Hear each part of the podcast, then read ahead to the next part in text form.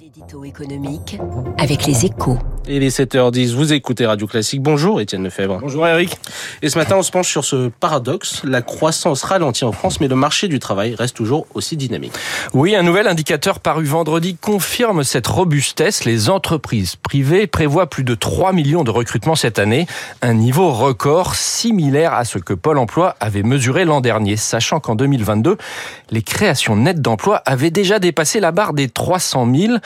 Et ce qui est intéressant, c'est que cela s'accompagne d'une amélioration des offres. Ce sont de plus en plus des emplois durables qui sont proposés. Alors, pourquoi de telles embauches quand l'activité ralentit? C'est d'abord le signe que la croissance, même faible, reste positive. C'est aussi lié dans de nombreux secteurs aux pénuries de main-d'œuvre, avec des entreprises qui savent que recruter c'est long, c'est difficile, mais c'est indispensable. Les intentions d'embauche progressent ainsi de près de 10% dans la restauration. Et face à ces pénuries, le gouvernement met la dernière main à son projet France Travail.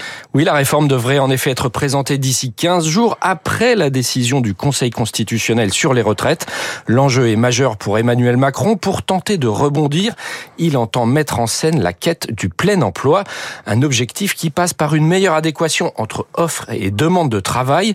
Ce sera l'ambition de France Travail qui vise à coordonner l'action de tous les acteurs dans chaque bassin d'emploi, Pôle emploi, les missions locales, les régions. Quand on sait que 61% des employeurs anticipent des difficultés pour recruter cette année et que 400 000 recrutements ne se font pas à cause de ça, il y a de la marge.